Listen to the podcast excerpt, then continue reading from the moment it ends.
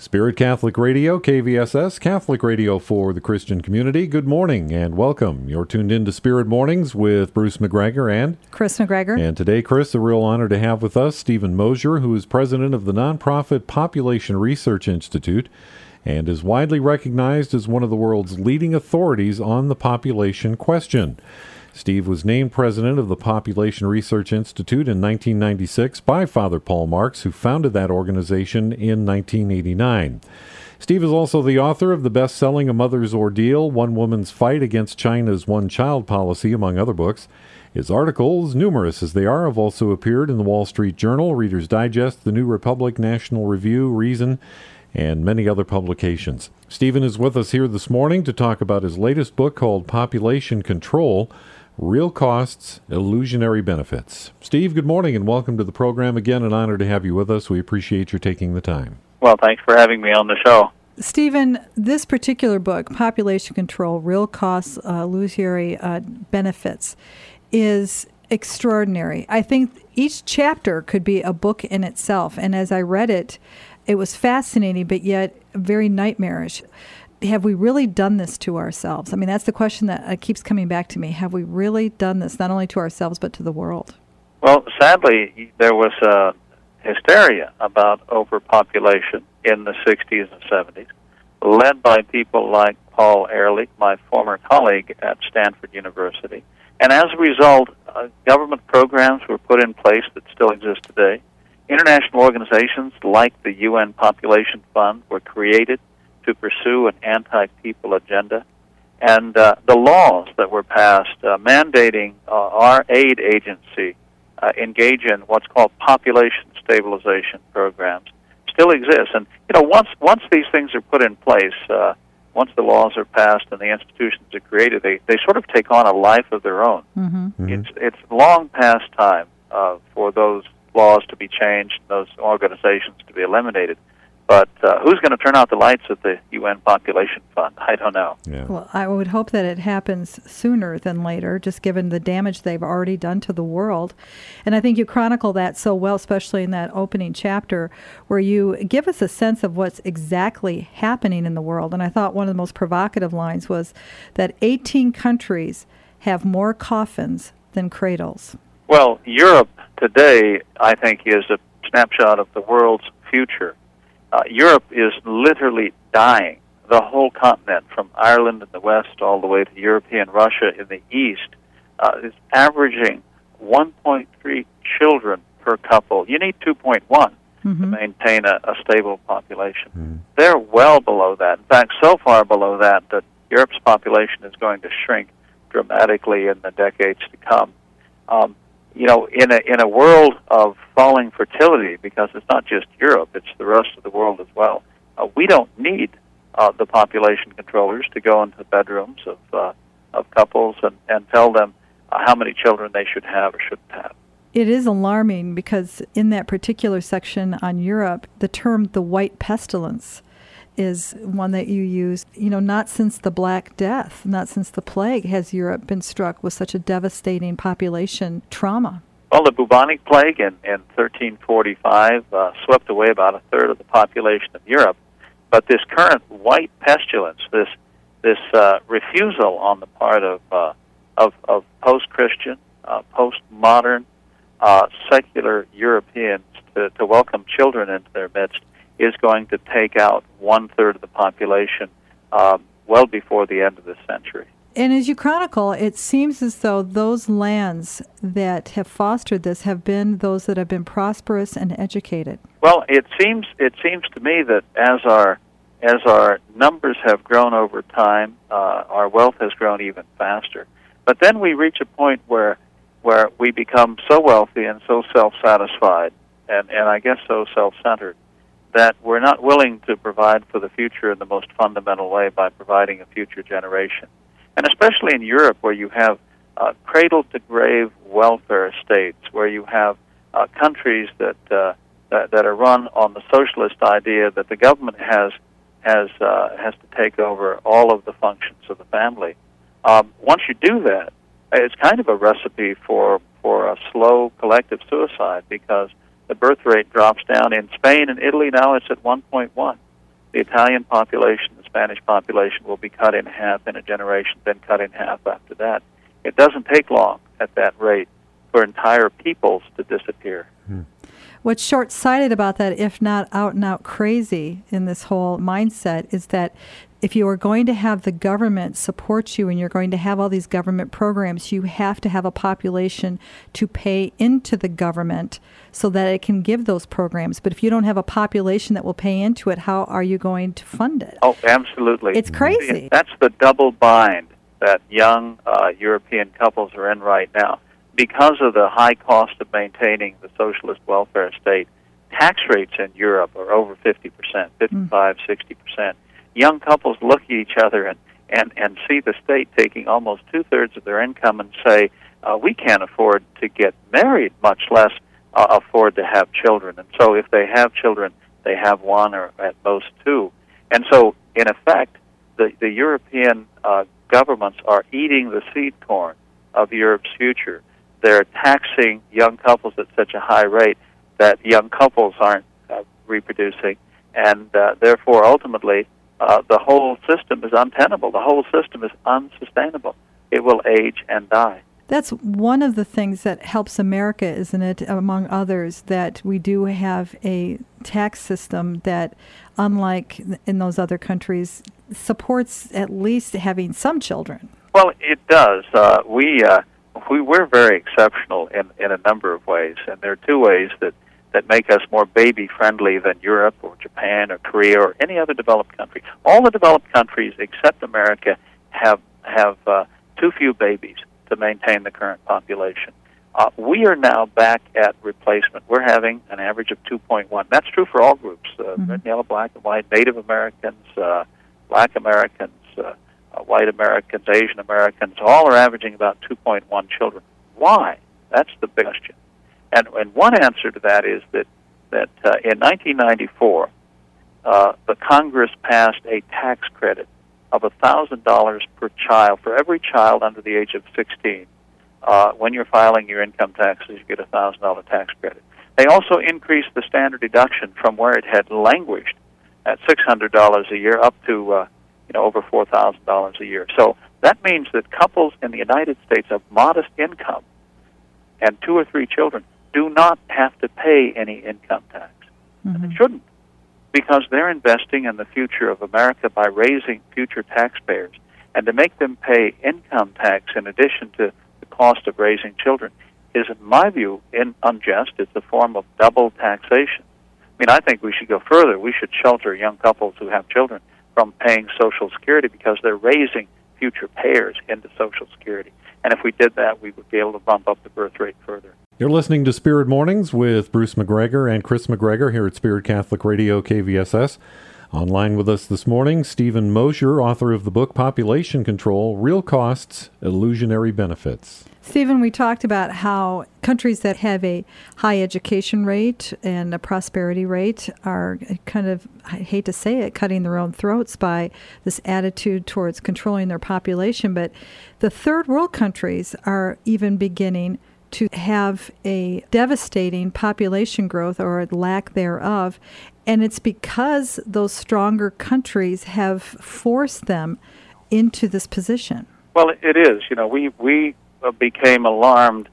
Um, uh, I think not we in the United States, but the West in general, and Japan, the developed countries in Asia, became alarmed at the fact that our birth rates were falling in the 60s and 70s, especially after Roe versus Wade. I mean, we lost a third of each generation subsequent mm-hmm. to that, uh, and and birth rates in in the uh, developing world were still were still higher, and so we set out to to manipulate, to orchestrate a drop and to engineer a drop in the birth rate in the developing world. And we would go into countries that, for the most part, were dictatorships, and we would say to the dictator, Your problem here is not that you don't have the rule of law. Your problem here in, with poverty is not because uh, you're corrupt or your officials are corrupt or because you don't have property rights, you don't hold free elections. Your problem is that your people are having too many babies and that forces you to build roads and schools and, and other things that otherwise you wouldn't have to if you would force the birth rate down.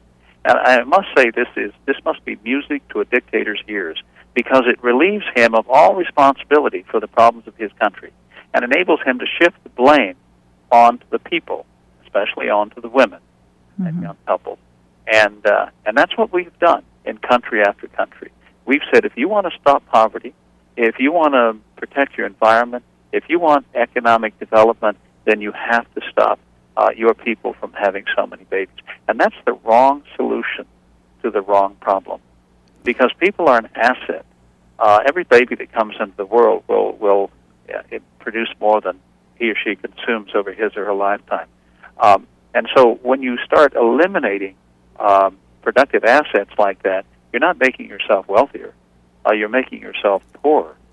Steven, I am, and Bruce as well, probably indicative of our listening audience who grew up in the 60s and 70s. And I remember seeing films in that period in grade school, and middle school, high school about overpopulation that by the time we would even reach 2010 that we would be so mm-hmm. crowded mm-hmm. there would be no place for us to go there would be food shortages there would be all these problems because of overpopulation and we needed to control the population and that was fostered in large part by a man that you mentioned Paul Ehrlich Tell us the effect of that thinking and how wrong it truly was. Well, you know, that thinking came from an orchestrated campaign uh, within the U.S. government because in 1970, President Richard Nixon appointed a, a population commission. He appointed John D. Rockefeller III to head the commission.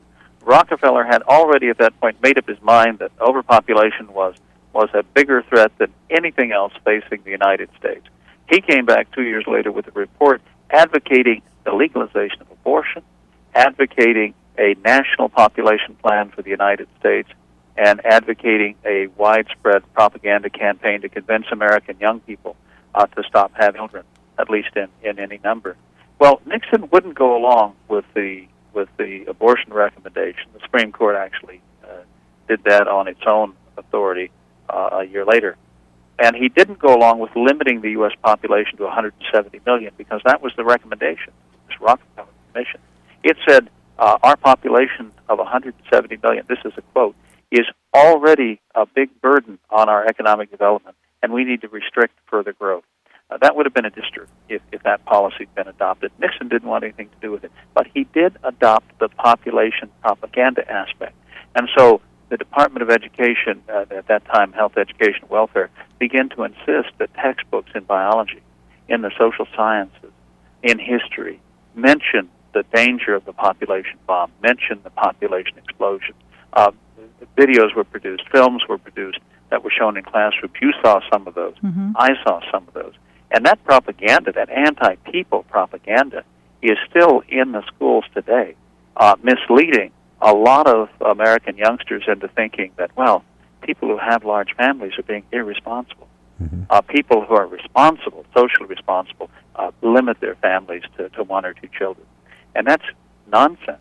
Uh, the socially responsible thing to do, uh, the thing that helps families strengthens families, strengthens communities, strengthens economies, is to have children, not to avoid having children. And yet, the whole message of the last two generations to school kids has been precisely the opposite of the truth. Yeah.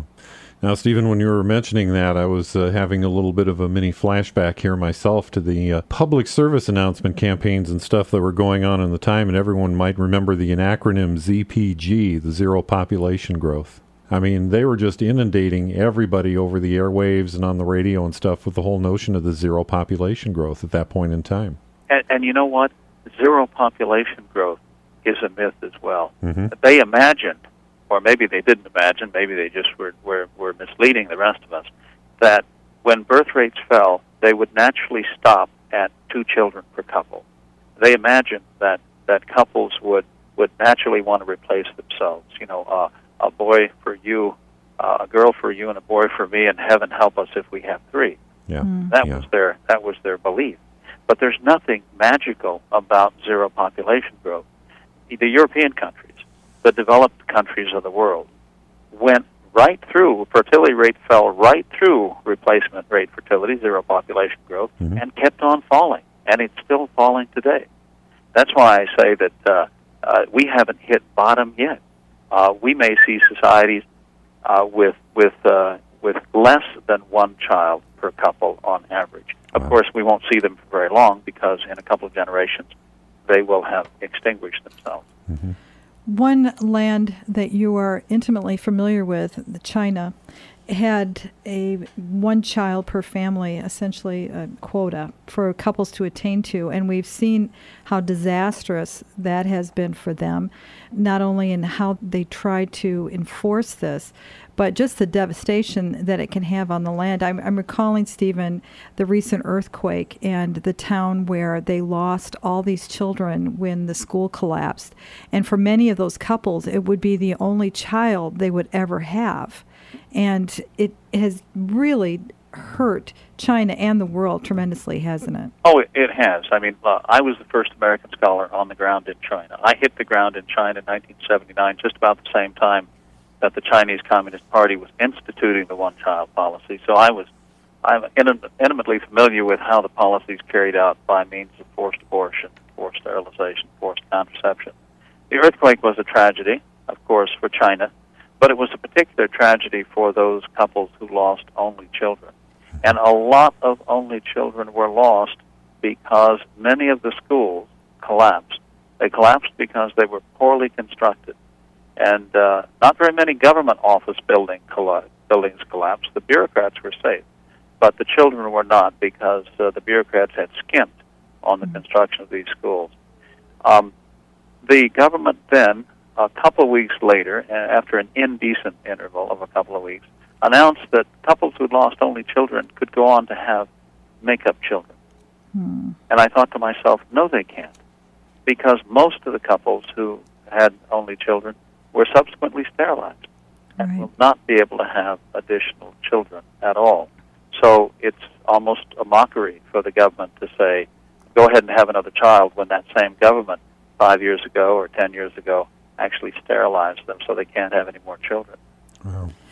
There is one person's name who came up in the book that it surprised me, and the influence that he had through his position as president of the World Bank, and how it has hurt so many countries and his mindset. Of course, I'm speaking about Robert McNamara, a name who many uh, children of the 60s and 70s will remember as the Secretary of Defense who did not do well in Vietnam. I had no idea the influence that the World Bank has had on this issue. Well, it, it has, and it's had a tremendous influence because uh, the World Bank is the lender of first resort for developing countries. When if, if you're a, a, a poor country and you need money at a low interest rate or even free, uh, build a road or build a, a hydroelectric plant or, or whatever, an infrastructure project, the World Bank is the first organization you turn to uh, to, to get money. Um, but the World Bank in 1968 under Robert McNamara dramatically changed its direction. It set up within its walls a separate, segregated, 500 person population control agency, the Population Division. And when I say segregated, I have friends who work in the other parts of the World Bank, and they can't they can't access information from the Population Division. It is a secret or secret even within the World Bank. Um, and and the World Bank made as a condition of loans that you had to have a population control policy in place. You had to have a fertility reduction policy in place. So if you want the loan, uh, if you're a third world leader, you want a loan to build that road. Uh, you have to have a family planning program in place before the World Bank will give you money. So it used its tremendous economic clout, its tremendous leverage over the developing world to force countries that were basically very pro-family, very pro-life, into adopting anti-natal policies. Hmm. And, and of course, that, that leads to what? That leads to human rights violations. Now, there are those out there who are thinking right now, I'm sure, Steven, they need to reduce their population. They can't feed themselves. They're in poverty. They have to reduce this. What would your answer be to them?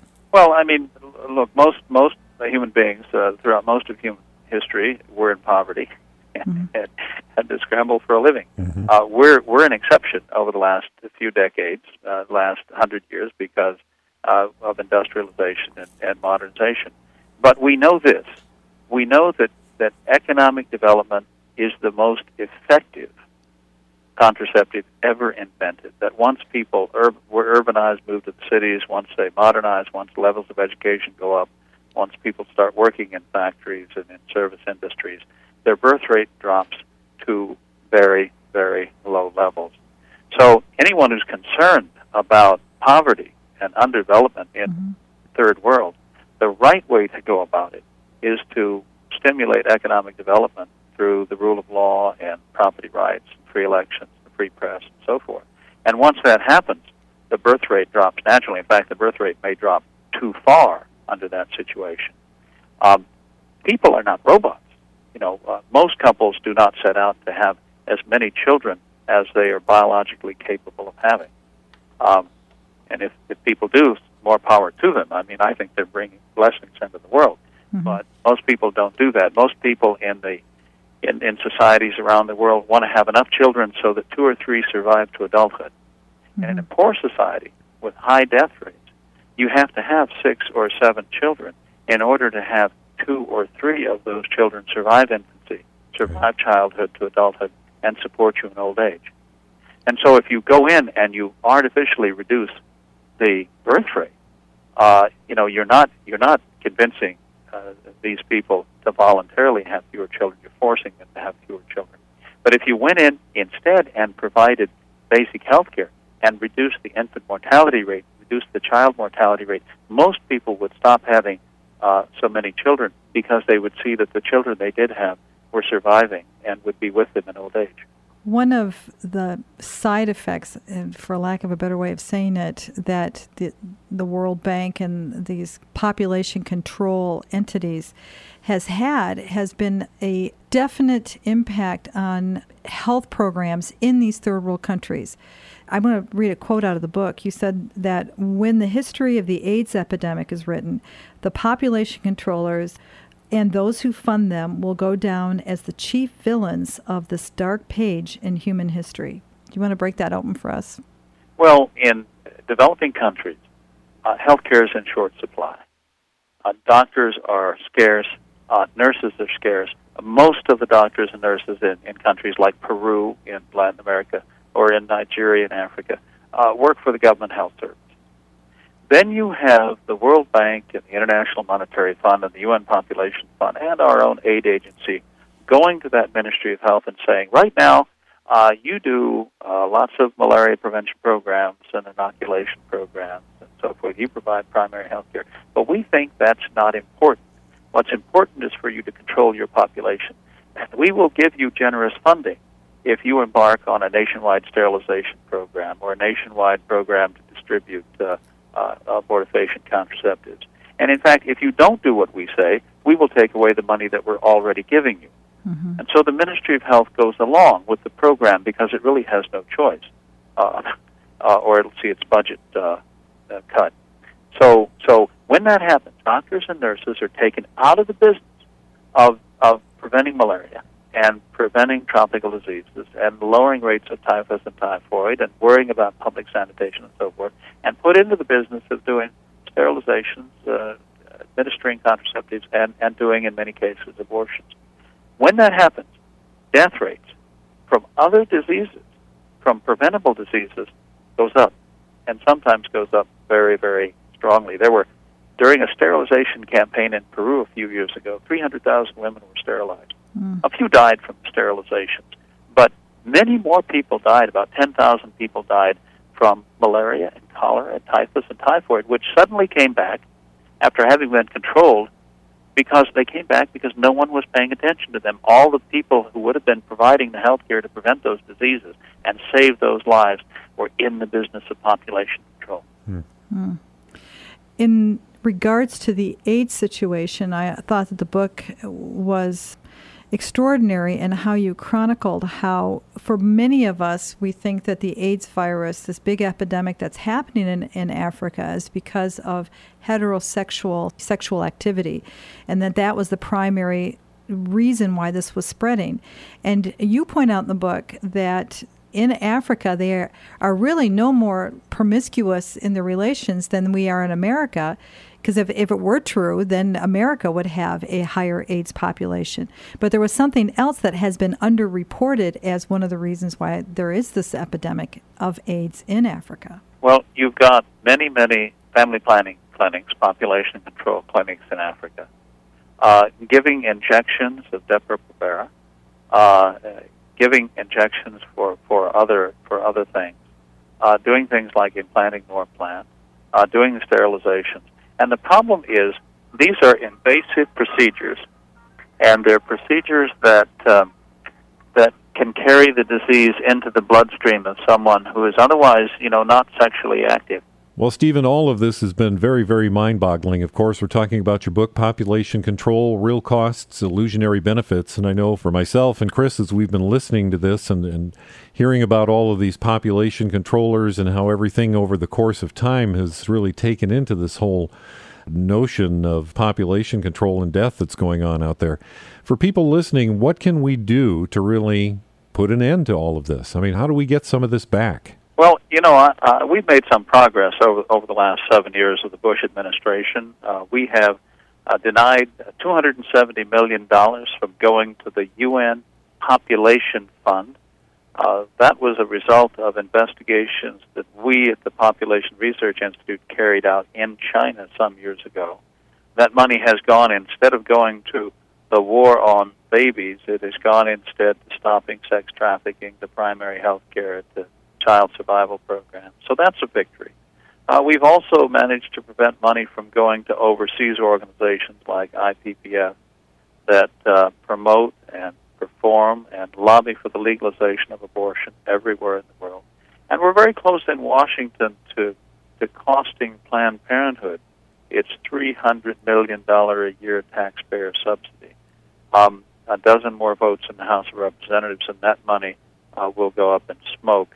Uh, but of course, a lot rests on the elections in November. I think we have a clear choice between a uh, pro-life candidate and a candidate who is unabashedly uh, pro-abortion, and it, it's very important that the candidate of life win. We've been talking this morning with Steven Mosher, author of the book Population Control Real Costs, Illusionary Benefits. And Steven, uh, before we wrap up our all too brief time here together, uh, any final thoughts or observations that you'd like to uh, bring forward here as we close? Well, you know, the the war on people was born in a kind of dark fear of people in the developing world having too many children. I think I think if we appeal to the best angels of our nature, that, that we will see that uh, that babies are blessings and not burdens, and that uh, and that uh, we we ought to encourage pronatal attitudes. All right, amen to that. Steven Mosher, everyone. Again, the book called Population Control Real Costs, Illusionary Benefits. And Steven, again, thank you for being so generous with your time and uh, for this wonderful book. We want to encourage everyone to uh, pick up a copy and uh, also to uh, visit the Population Research Institute website at www.pop, that's pop.org. Steven, again, thank you so much. God bless. Thanks for having me on the show.